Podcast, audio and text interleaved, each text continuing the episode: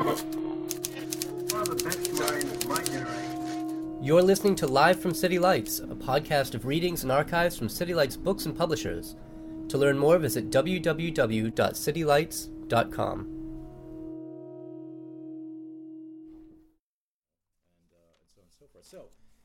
Business at hand. Um, our poets tonight are no strangers to City Lights. Uh, it is so lovely to have them both back here again after a long while. Um, and both have new books out. We're very, very excited. Gillian has uh, a book called A Little More Red Sun on the Human, New and Selected Poems. This is published by Nightboat Books. Publisher Weekly just gave it a thumbs up uh, with a best book status. And Donna has uh, Works of Love and Terror, which just came out from uh, Talisman House. Hot off the press, might I add. It just arrived today. So we are thrilled with both these beautiful books and uh, to have them both here with us. So give you a little bit of background. Gillian is a poet, editor, translator who has... I keep doing that. Why is that? You know, it's because I'm Greek and I speak from the back of my throat. So, my apologies. So, um, as I said, poet, editor, translator, her work has been anthologized widely in such places as Norton's American Hybrid, Counterpaths, Postmodern Lyricisms, uh, Best American Poetry, and many other places. She was awarded the two thousand seventeen Shelley Memorial Award from the Poetry Society of America. She's also poet in residence and professor of English at Sonoma State University, where she edits the literary journal Volt. Donna is the author of uh, Saint Erasure and True Crime, also both from Talisman House. Uh, is a recipient of a two thousand nine Fund for Poetry Award. She teaches in the M F A and undergraduate creative writing programs at um, California College of the Arts and San Francisco State University, and curates the Bay Area Poetry Marathon reading series. A great honor to have you again with us. Okay, Gillian, part of your job is going to be to keep his phone in his pocket. Okay. You want me to take your picture? No. no. I know that already. Can't do that. Can't do that. that. Okay. I know, I know that already. All right. So, um... No, it's true. I don't know. I think she can like sort of do a dive sideways. I think we would all like to. I think we would all like to see that. I'll watch. Okay. Um, thank you so much, uh, Peter, for hosting us here. It's really wonderful um, to be back, and I'm so happy to be reading with the wonderful Gillian and um, among so many people here that uh, that I love. Um, and also so many tough people, those of you who braved BART fires and stuff. My badass people, nicely done.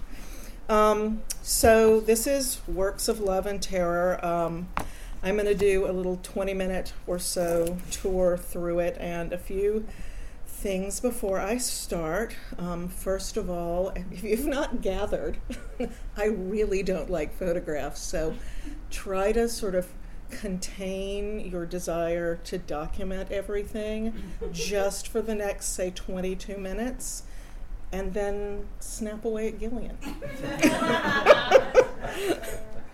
um, also, um, included in what I'm going to read are poems that touch on violence and grief and mortality, and if you can think of a triggering thing, it's probably in here. So if you don't want to hear that, um, just take a little stroll through the downstairs for the next twenty minutes or so. Um, this book is dedicated to um, a number of loved ones who have passed in uh, recent years, um, among them um, all of our beloved uh, Kevin Killian, and also my mother, Frances. Um, the last poem I'm going to read is dedicated to her. Uh, the first poem I'm going to read is a response to Yayoi Kusama's um, Infinity Mirrors uh, installations, which you're all nodding about and know about. Um, so, yeah. Works of Love and Terror. Here we go. For you who are being obliterated. You enter a space. It is the closest thing to not having a body. Lights blink on and off intermittently. Darkness hangs from cables overhead. Everything is becoming erased around you. You must determine how to walk to the exit. You must determine whether the exit exists. Lights are hung on dark cables. They glow or change with color. The walls are mirrors reflecting an exit, assuming, of course, there is an exit. There is a stunning, yawning vertigo. There is magic. There are fireflies. Wouldn't you love to walk through this? Wouldn't you love its blackness and polish? Emergency. The body fights time, keeps making its plans, and all the while death ticks on in the calendar. The vital carts ping, little moments of slippage, the catch and the whir of my mother's sick breathing. Honestly, hospitals don't bother me much. I grew up in them, loved the clean endlessness of the hallways, the cafeteria's small containers of jello or soft beans. And already this sounds like a poem that is moving toward a clever, though difficult and hard-won cohesion, the kind that makes your mother, who likes Billy Collins, feel safe, the kind that makes us believe in redemption, and thus in lies. They give my mother one of the big rooms. They hook her up, make her comfortable. They remove her soiled clothing but leave the shit smell. I tear pages out of a kid's book about a child bear to write this down. Invocation, I was there on the other side, waking up from the dream, a name dissolving in my mouth, a tension, an appetite, the richness of the mind versus the lived world and its primordial ap dance. But desire can only be something that you're chasing. Everything falls into darkness, periodic terror, complacency, domesticity with all the haptic modernity unfurling, which escapes the ticking self and its fantastical exhibits, its fragile instruments in silhouette, each tuned to a different frequency. Breath weaves us, then unravels, is created, then replaced, a geography of waste, the saddest story in the world. So we lived below the floodplain, frozen and dreaming. We awoke, were cut down, fell headlong in the field, each of us born with time clutched and crashing in our bodies, a riverbed, a seam of ore, a placid lake called Never. Reaping wheel. That was our arrangement. I would look at you. I would see that you were beautiful from far away. This is a story about distance. You were beautiful. I couldn't say anything. Living entirely in my own head, this is easy. This is heaven. This is perfect. I didn't say anything. I wanted to come home. I didn't know anything. Like a river that fights its own bed, this is heaven, this is easy. I tried to do it quietly. I put a plaster on it, a poultice, a redness, a narrative spiraling down through years. Oh, old friend. He couldn't walk, couldn't take it. He rode it out as long as he could, and it was my hometown the year that everything went wrong. The blood pooled on the sidewalk, the smoke and cinders from the burned theater, the railroad depot where the chateau once stood, the motorcycle overturned in the creek, the ever-loosening grip. And I kept wanting to send it to you, but I couldn't send it. I'm writing it down in the wrong window, in the wrong language and decade. I'm writing over music, my little whimper. When you touched a friend of mine, I thought I would lose my mind, but really, I was not ready. Oh, death, oh, death, You're cruel and you are constant. He's all lost and everyone is gone. It's a ghost town, and really, I was not ready. But now, now, I wonder. I miss you. That slow accent harrowing your crooked mouth.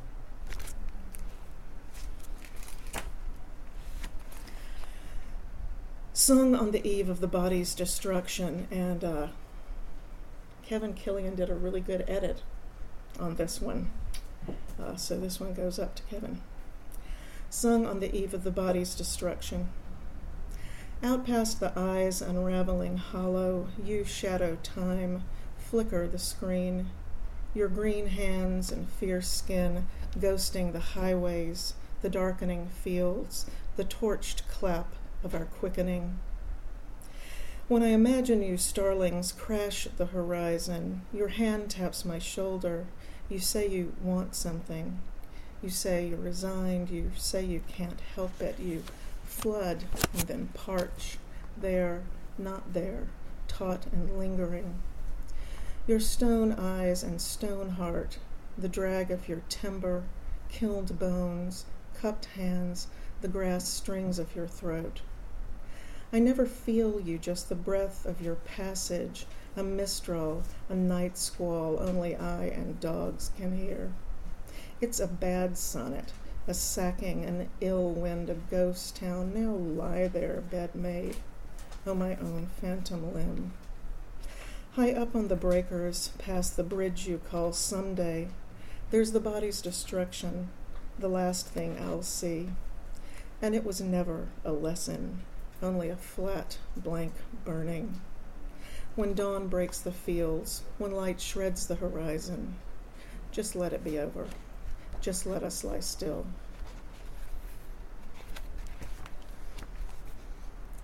I'm gonna need some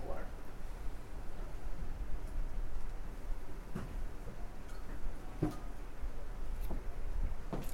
Mock trial. Wow. Mock trial. Pretty Ediger says, come and play, says, dirty girl, says, thumb stump, says, wrap up your troubles in the old kit bag and swallow. Smile, smile, smile, smile, smile. Flailing Jenny goes, tilt a whirl goes, fleece a daisy, paints shimmy mock trial. Flints fairy toning, then tears out a spigot, hammering, wheedling, up in the craw.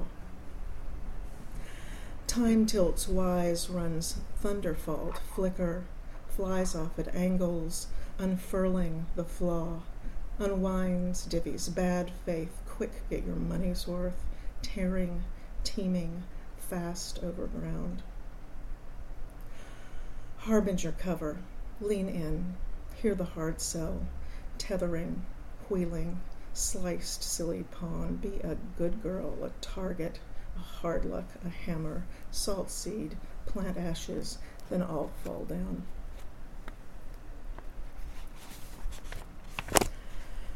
First love. After he beats her, he will rape her, and during the rape she will be glad, or she will be at least relieved.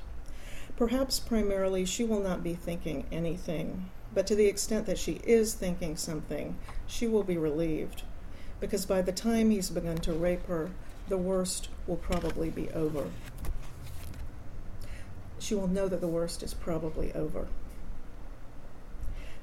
That by the time he has reached the point of trying to fuck her, she can breathe, even rest to a certain extent. By that time, really, she'll just need to stay quiet. Her goal, to simply let things play themselves out. Her goal by then, to let things play themselves out. It will almost be over, and she will just need to lie there, to lie there very still, very far away, very quiet, very still, like an animal that has been mauled by another animal, not so much out of rage as a desire for dominance or maybe ownership or something else she can't articulate at that moment.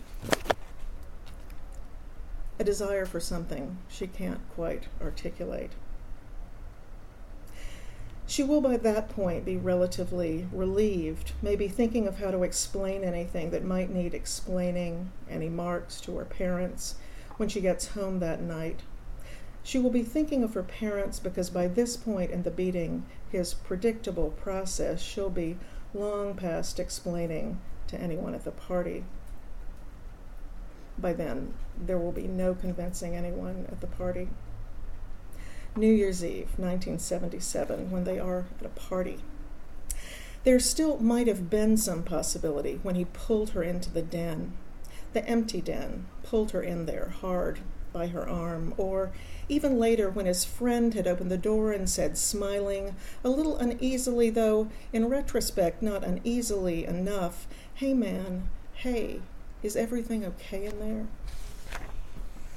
Smiling, a little uneasily. Is everything okay in there? But by the time he is raping her, after the friend has closed the door, after the sound of her hitting, then sliding down the wall, after she's pleaded with him as quietly as possible, though, in retrospect, not quietly enough, she is well past the point of making up stories anyone at the party might believe. Stories anyone really listening might believe. So, she is thinking of what she'll need to say to her parents, whether she'll get out of there all right, will have any visible bruises. She is wondering whether anyone at the party will tell. She's pretty sure they won't, but it's always a possibility, and she's not thinking of much of anything that's going on apart from that. What's going on right then in the room? Or her body, or that's what it seems like she might have been thinking, because by now she's not really sure what she was thinking, whether in fact she was thinking anything at all. She has difficulty writing, even imagining that girl, that girl's body, her life, what she might have been feeling. And I know what you're thinking. She must connect with her somehow, but she doesn't. Trust me. In this case, she doesn't. She's begun writing this story quite a number of times, quite a number of drafts, none of which ever gets finished. She can't imagine how to impose narrative structure on this. She can begin it, but always finds herself doubling back to provide context or background, to try to make things cohere. And the truth is, she probably won't finish this time either. At some point she'll stop, tell herself she needs distance. We'll come back to it later. Do it right this time around, but she won't come back to it. Or she will, but when she does, she'll just reread it, not know what to do with it, then put it away. Tell us about yourself. My childhood nickname was Tor, short for my toddler pronunciation of monster. All this is true. I am related to Simone Bolivar. For a brief period during my childhood, I answered only to the name Pinocchio. When I was six years old, I asked for and received an ash blonde wig for Christmas. My mother's father was murdered, and her older brother was probably murdered. I am great at putting things together and fixing things. I get bored when I have to drive a car with an automatic transmission. I started college three months after I turned seventeen. My first beloved was the cartoon character Astro Boy. When I despaired of ever meeting Astro Boy in person, my father promised to build me one in the basement. I used to be a superb water skier and almost, but not quite, taught myself to ski barefoot. I was born with one leg shorter than the other and wore leg and torso brace as a baby. The first poems my mother ever taught me were Blake's The Tiger and the Lamb. I sometimes get weepy when I listen to the verse of The Little Drummer Boy, in which the little drummer, having no other gift to bring, plays his, his best for the baby Jesus. The baby Jesus responds by smiling. I cannot and never have been able to sleep on my back. Last year I saw three shooting stars, one an amazing shade of mineral green. I used to have a small, dark birthmark on the left side of my left thumb. Then one day I just noticed that it was no longer there.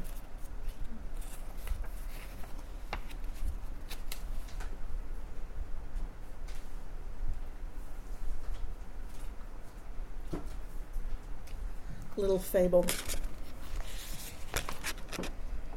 Grate against a tree, smoking, the arc of your hands, those awful headaches. We felt that we were in a darkened church. We knew it was right, it was really happening. And my job was to stay there, to remain invisible, taut, black bow against the flare line. The radio played the same songs again, and we kept walking backwards, an inverted inventory, vigorous twilight, and your cricket-mad voice. The human throat produces color, is religious, is romantic, stays behind, yet keeps on walking. The daydream smokes a cigarette, is aware of your hair, is above in a flower box, like tulips in saucers, like mourning doves ever, morning of an evening, like a sliver of dark out there on the horizon.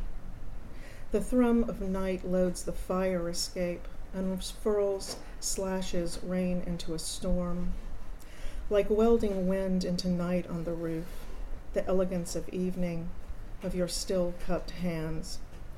The moon a hook for the high to the sky to hang on, the fog a grave sound, and my heart a filled silence, a little animal that is there beside you briefly, then just as suddenly is gone, as if you were the fire, the little stars, the thrum of the engine moving us quickly, restlessly, relentlessly through space. The thing was we had turned into a door that we then had to walk through, and life went on in a different kind of weather, with different stars churning overhead.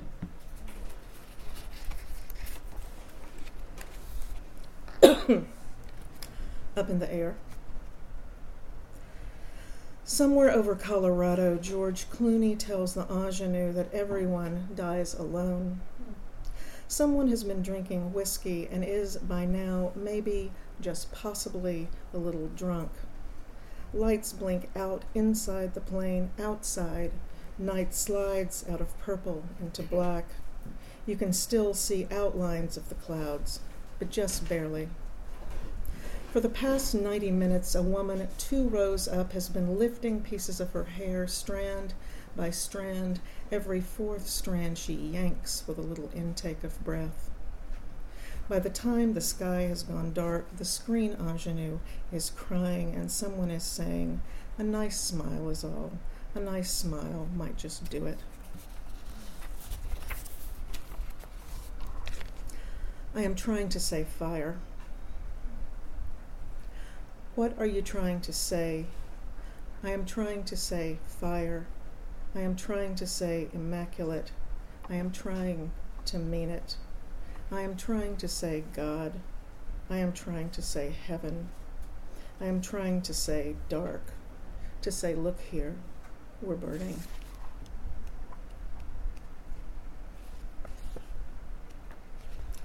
Night calendar. On the roof, two a.m. sickle moon whips the wind. The train whistle downtown. The cat-eye parsed courtyard. Fog outside dark windows. The shadow battens ceiling. Heart says, just this, just this, just this, just this. And uh, last one uh, for my mother. Mare. The old women rose with the moon, twisting their gnarled arms across the sky. They hovered over the places they had walked. They passed the houses where they had lived as girls, the dark pine-arched roads where they had received first kisses and clutched at boys or other girls in the quickening dark. They passed the hospitals or rooms where they had birthed children. They passed the graves of children. They passed their own graves. They tore light out of the stars and wore it as cloaks.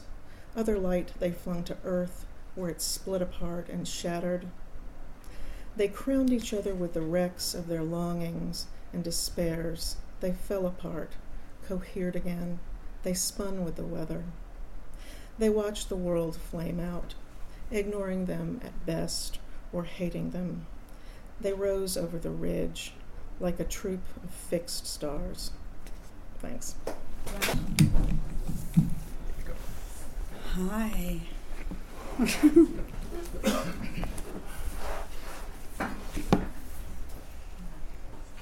All the really crucial people are here. It's really sweet. Thank you for coming and getting dressed and you know, it takes a lot to get come out these days. Um, okay, so it's a rather large book I have here.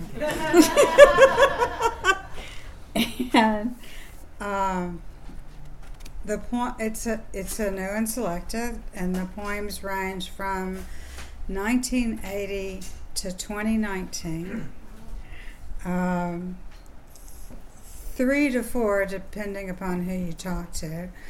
Uh, of my earlier books are out of print, so okay, that's why, you know, they put in selections of those. And then there are, I think, thirty pages of new work at the end of the book, and I couldn't be, I'm kind of abashed at it. It's It's sweet.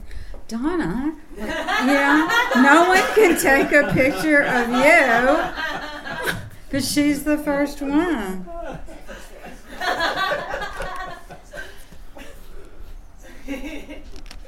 Just wait till later.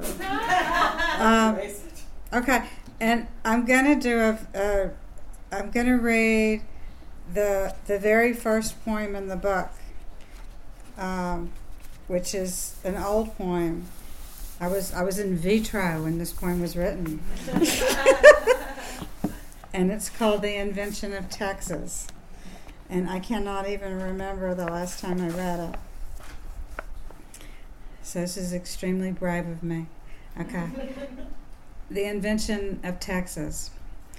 The sea left this place to fend for its own water, leaving prickly wind and one yellow color.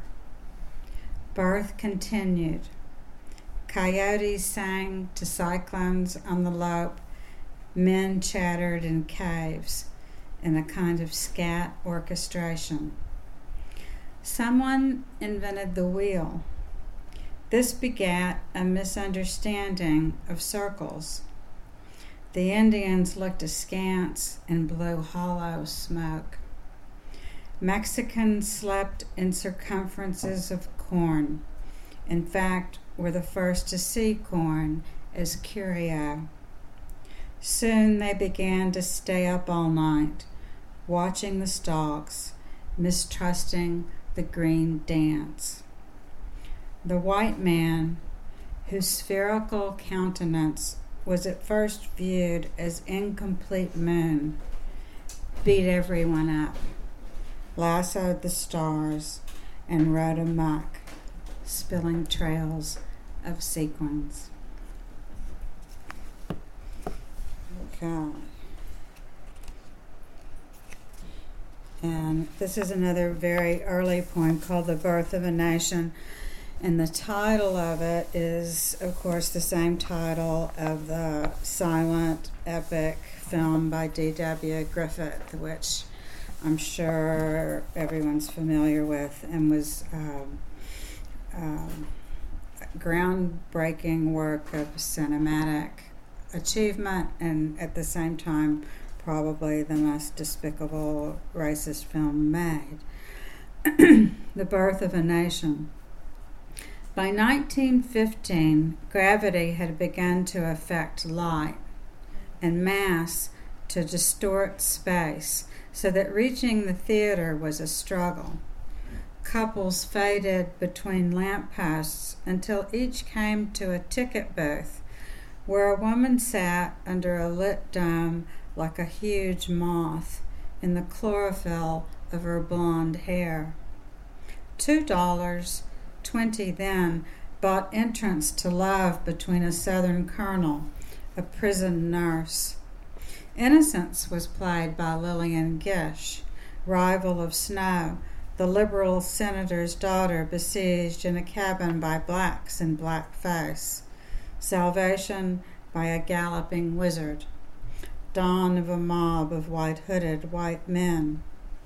In Washington, Woodrow Wilson emerged from a theater moved, saying to a handful of reporters, "It felt like writing history with lightning, so terribly true."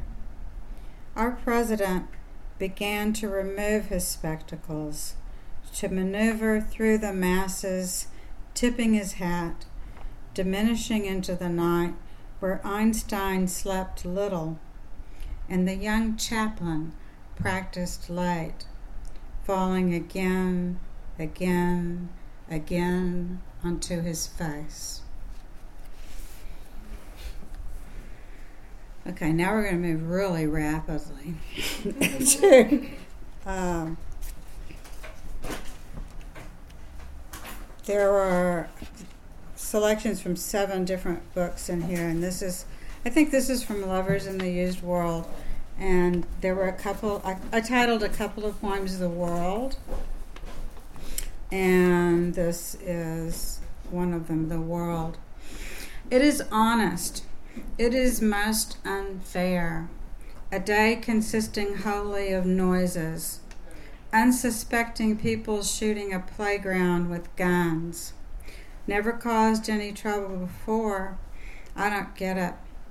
No matter whether I buy the orange one or the magenta or the chartreuse, I've gone west. And I feel tranquil, not elated. Cold, wet girl squealing on her slip and slide, slow river of hypodermics under a street lamp, anonymous deaths and not so asinine.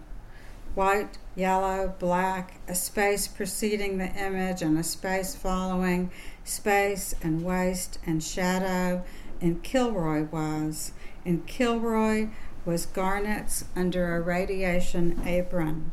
The quantum figures figured out, then crumpled up and tucked under your windshield. Memory, a kind of faceless Amish doll, shivering me timbers, dancing in crushed shoes. Where I come here, rounding the corner in my new speedster, and I ask you, no, the landscape is not a collage. It is wholly original. My bare hands. Okay.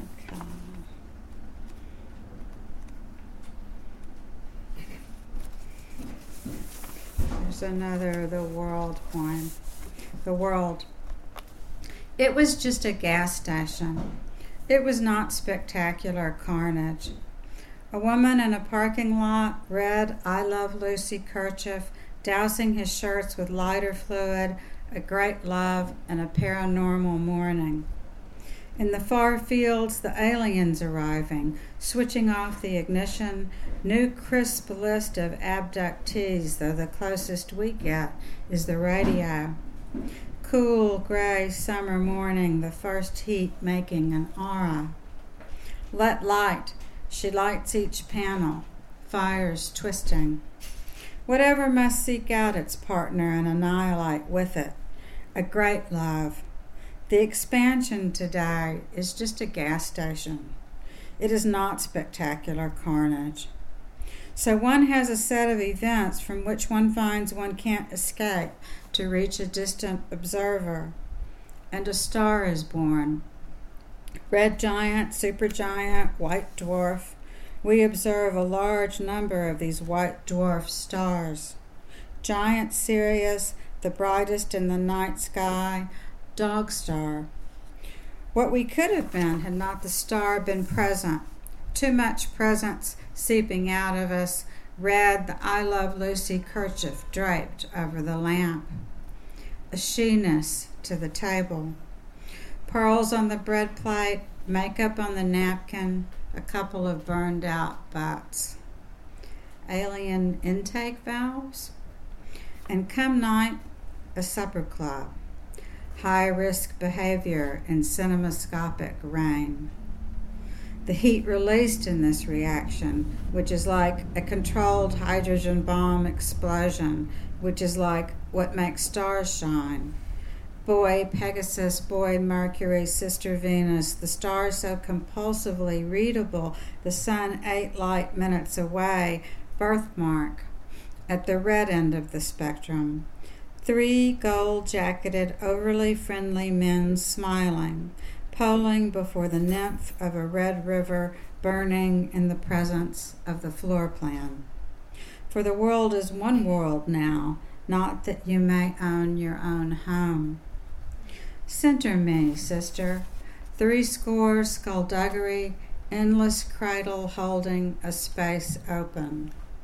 Rufus Skylark, tell us off the skiff. Sun up, the next day, we're looking into a box. Let's see the world. Are you coming with me? What's for dinner? Okay. Um,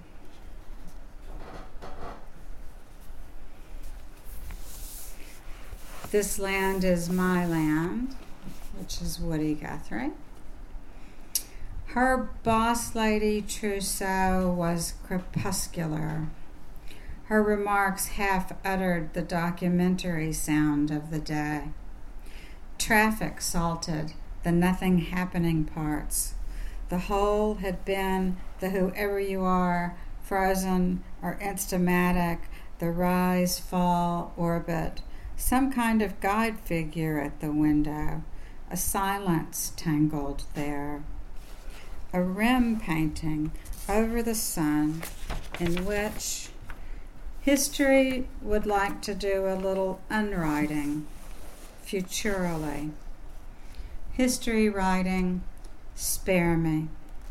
I am afraid I will die like this. A human face of light. No one understands the writing. The words keep saying, is that our wordy bride? Cancel and begin. Oh no, she is a dark contemplative. The Victorian was once a farmhouse. She was in the task of her biography, a tensions fan, in a gorgeous relativity, a bit like reading the markers in a botanical garden. California floats its prisons in the sea.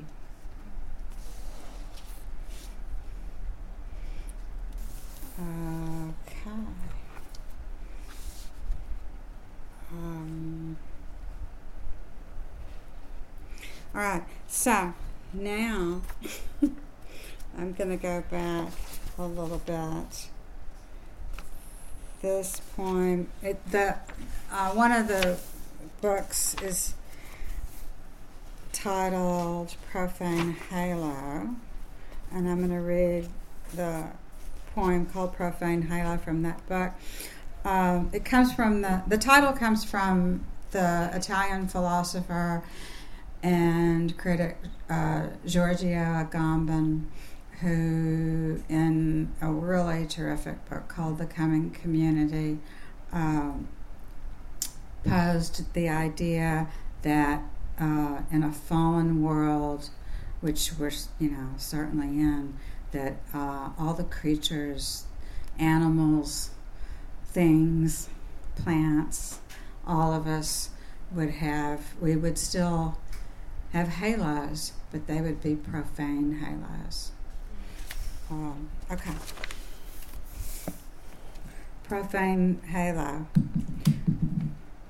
This was the vernal, the unworldly human, the most elegant car in the train, a faithful and anonymous band of huntsmen, a runner of red carpet spotted with pheasants on which an origin, a cold sun shone.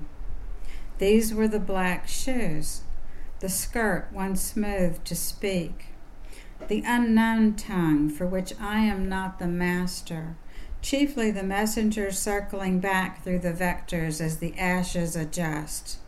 A loner with a hat, a loner on a cold, dark street, a man gone away for cigarettes on an otherwise calm evening. And the signs that said yield, and then shh, and then let me sweep the porch for you. A woman's black beads scattering into order, girl running along outside of herself toward pale hop-along, and time scarred up to do a beauty. Dear sunset that was sun of now, near greatness, dear tongue my queen, dear rock solid, how could we know that we are forerunners? The first characters in a crowd, and yet we were outwardly quiet. We assemble here toward the river or wherever the horse leads us. Dear oarsmen, the valleys are green, some bodies piled, some bodies marked and burned away. New ones just wiped of their meconium. In the whites of the lovers, in the evenings under, dear human mood, dear mated world, they are there now, dear ease of vicarious place, oil in sea, dear ravishment of fountain, figure in the fold. These are the beers we drink like oxygen in hats grown large as I. The loner going door to door, the paint excelling the door in cubes of prescience, durations of gray. Here we attach the theater of a girl, the miniature size comprehensible, the door a seed, the tree a dwarf, the hay a stack, the uncreated still. Cool of the evening, thine ears consider well, the uncreated still. Huntsman in the quietened alley, in the dark arched door. Train long and harpy-throated. Earth's occasional moonlessness laying hands on the data in the street, under which loose animal, the unbending pale of whose complaint becomes the dust's surround.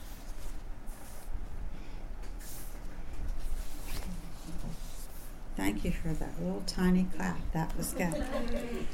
Okay.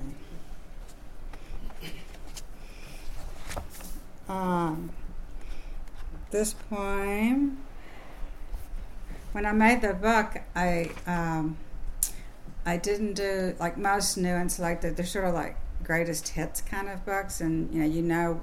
So anyway, I, I made t- new titles for different sections, and um, freed them from their own collections, which was fun to do. And if you, you know, have a long day, and you read from the beginning to the end, th- there's an arc. There's like a narrative arc that goes through them.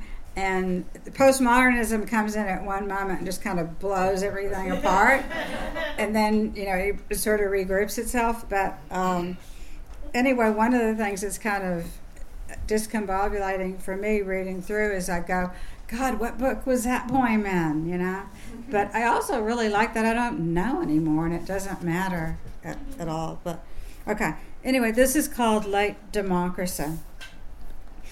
We, the undersigned, understand then the green of the meadow has turned to you, who are not my body. I vow to you my resemblance, unequal in value and significance to string my verbal chain. Just let me go out swilling whiskey in the hill country, as imagined and planned. Who wants to sit around worrying about third-party ads on the site where she and he, who is one of them, sweet secret green of the yellow, troll? They are going to steal my identity. Metaphysics of a clicking bloom. Lotus Cup. Okay, and then it, it, I wrote a book called Peace, and the the central uh, inquiry about the book was um, that if we were, it's quite windy up here, that if we were going to live in nonstop war, that, yeah, let, yeah, are you guys hot? I mean, get, let them have some. Um, Anyway, that if we were going to live in nonstop war, which is, you know, yeah, um, then where is it possible to have a concurrent sense of peace? And so the whole book was an inquiry into that, and of course came up with no. Um, no conclusions, but in doing in writing the book, I I thought I should write a poem about Gandhi, and so I did all this research. And um, after having done the research, it was just too overwhelming, and I was you know ready to get give up. And then I found out some really uh, un-Gandhi things about Gandhi, and I thought uh, that okay, I. I I'll write a poem called Trying to Write a Poem About Gandhi. So that's what I did. And this is it. Trying to Write a Poem About Gandhi. One. The future leaves roses on the bed for the long stretch of the waker at the window, left to pull the day around. History props up and swarms a lot of time. Wonder will he walk back? Should we still run to keep up with him? Fingers quick to thread the spinning wheel.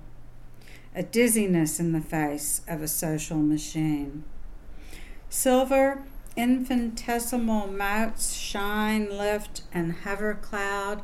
I shake out the dryer's lint drawer into garage air. Satyagraha. No power over the soul. The body suffers. Two. A silver pocket watch pinned to a loincloth. Better to hand wash. In past and in future, postmodernism's gone all artisan. Moat swirling up into stale garage air. Open door to let it drift out. Spread into mysterious tresses. Ahimsa, a matter not of the intellect, but of the heart. Three. Beloved figures die, then stop and loop to pixelate. A history sweeps and fells the picture field. In uppermost, loamy branches of the giant oak sit Thoreau, Tolstoy, Ruskin, Emerson, and Carlyle, shining down their texts.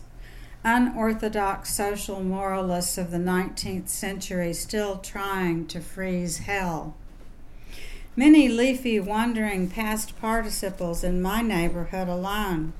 Also, one assault rifle, a shotgun, two Glock pistols, one tactical armored vest. How do I know this? Several gas masks, one child's ballistic leggings, ballistic helmet, one known pedophile. Best to try not to wish anyone dead. Think John Barrowman. I woke up and I had not murdered anyone. Before I turned back to the dryer, thinking, why think? Or try to be like Marx, who said at the end of his life, I am not a Marxist. That's my girl's lost blue sweater hung on the fence post. Best to think of even nuisances in your inbox as pilgrims on earth, immortal spirits on probation. Four. How to make of one's garden a Tolstoy farm and be chief magistrate, prime minister, main teacher, chief baker, chief sanitary inspector of a modest magnetic field produced by electric currents in Earth's outer core, on Earth's crust, primarily quartz, silicon dioxide, and other silicates like feldspar. One too bright day, here comes Manu and Abha. Manu, grandniece, and Abha, wife of grandnephew. Gandhi's girls and walking sticks, his hands on their shoulders as he walked everywhere with them toward the end. Poverty easy, but chastity eludes and means funny sleeping arrangements. Younger and younger naked girls to sleep beside to maintain chastity. Brahmacharya, elimination of all desire in the face of temptation. Except the body. You pussy, Picturefield says, dropping down. Great thinkers or scheming, demotic despots, it's a thin line to undo, and silly to be an apologist for a pacifist. Dale Carnegie, friend. Madame Blavatsky, friend. Why think God doesn't like pussies, cocks, girls, Gandhis altogether? Well, you'd have to ask the girls. And later, it's a sub rosa geological planet with shifting hot mantles of tectonics. Someone should tell Einstein, even though it's too late, who said, future generations will hardly grasp that such a man as this walked upon the earth. Palm fronds for shade, basil, peppers, early tomatoes here, strawberries under chicken wire to frustrate deer. In the garden, motes and mites, all waxes and wanes in shadows, leafy, deep sea, ocularity. The future drags and drifts and lifts, traces of argon, carbon dioxide, and water, sun's majestic past and impending life. You cannot hope to wake anyone who isn't fully asleep, he said. You cannot wake those who are pretending sleep. Okay. Um, all right. I think I'm, I'm just going to read one more poem. It's a new poem, and it's called Borderlands.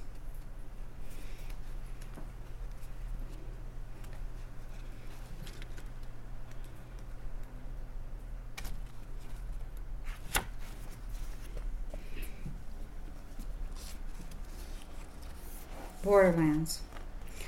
Light flies, large as nearly extinct black bees, burrow in wisteria when the desert has all the carcasses. Flies grow L's for legs, the world often barely perceptible, its sometimes sugary smell, a rustic divination, a chain link. Debt builds credit. The envelopes tower on the kitchen counter, tilt day's movement from spring to summer when at last there is time, huge delivered cubes of it, to open all newspapers shoved under couch, tape some on walls, make links with a red Sharpie, and still I cannot learn our kingdom, its cages. At Rite Aid, infinite shine to lacquer nail polish named withstands test of time, an aqua translucent sage. Nice.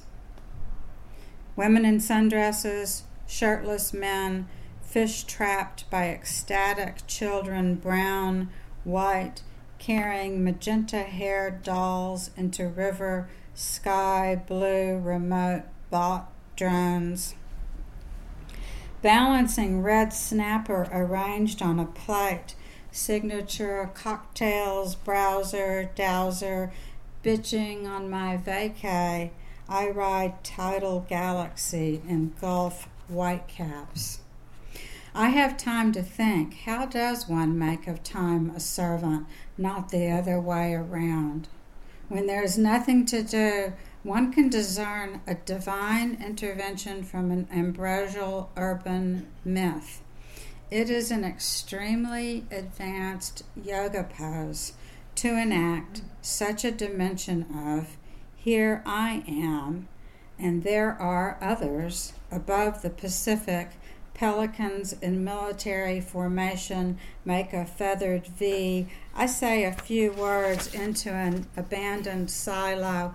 I say, citizen of the world, up to blind sky. I say, welcome to our infinite, unmerciful, eternal estrangement. Home to the girl from Oaxaca crossed over, a placenta swell, a purple martin and de-leafed tree. She says this partnership is not working out. Whenever I say I, it sounds extrajudicial. The fine sprays of misunderstood words also say, check out shelf with local honey. It will help you breathe better and be dreamful companion to polyglot strangers who built our republic. They're strolling ghostly greenish speckled shade cast under oaks, already a chain link hitch to her stride. Radio says put saucer of sugar water out if you see a weak black bee. And if there is no place to park the car, why did you get in it? I wonder if courage in one world can create an expanse in another. Is it akin to lovers who are alive in each other? Pushing my cart past shelves, the grocery aisle says sea salt is a sorry-ass hygienic tragedy. When I check out, the robot thanks me for doing its work. I say, we're still alive, in a polite tone. In the morning, the river is busy, dividing an uncracked code, everlasting. Thank you very much.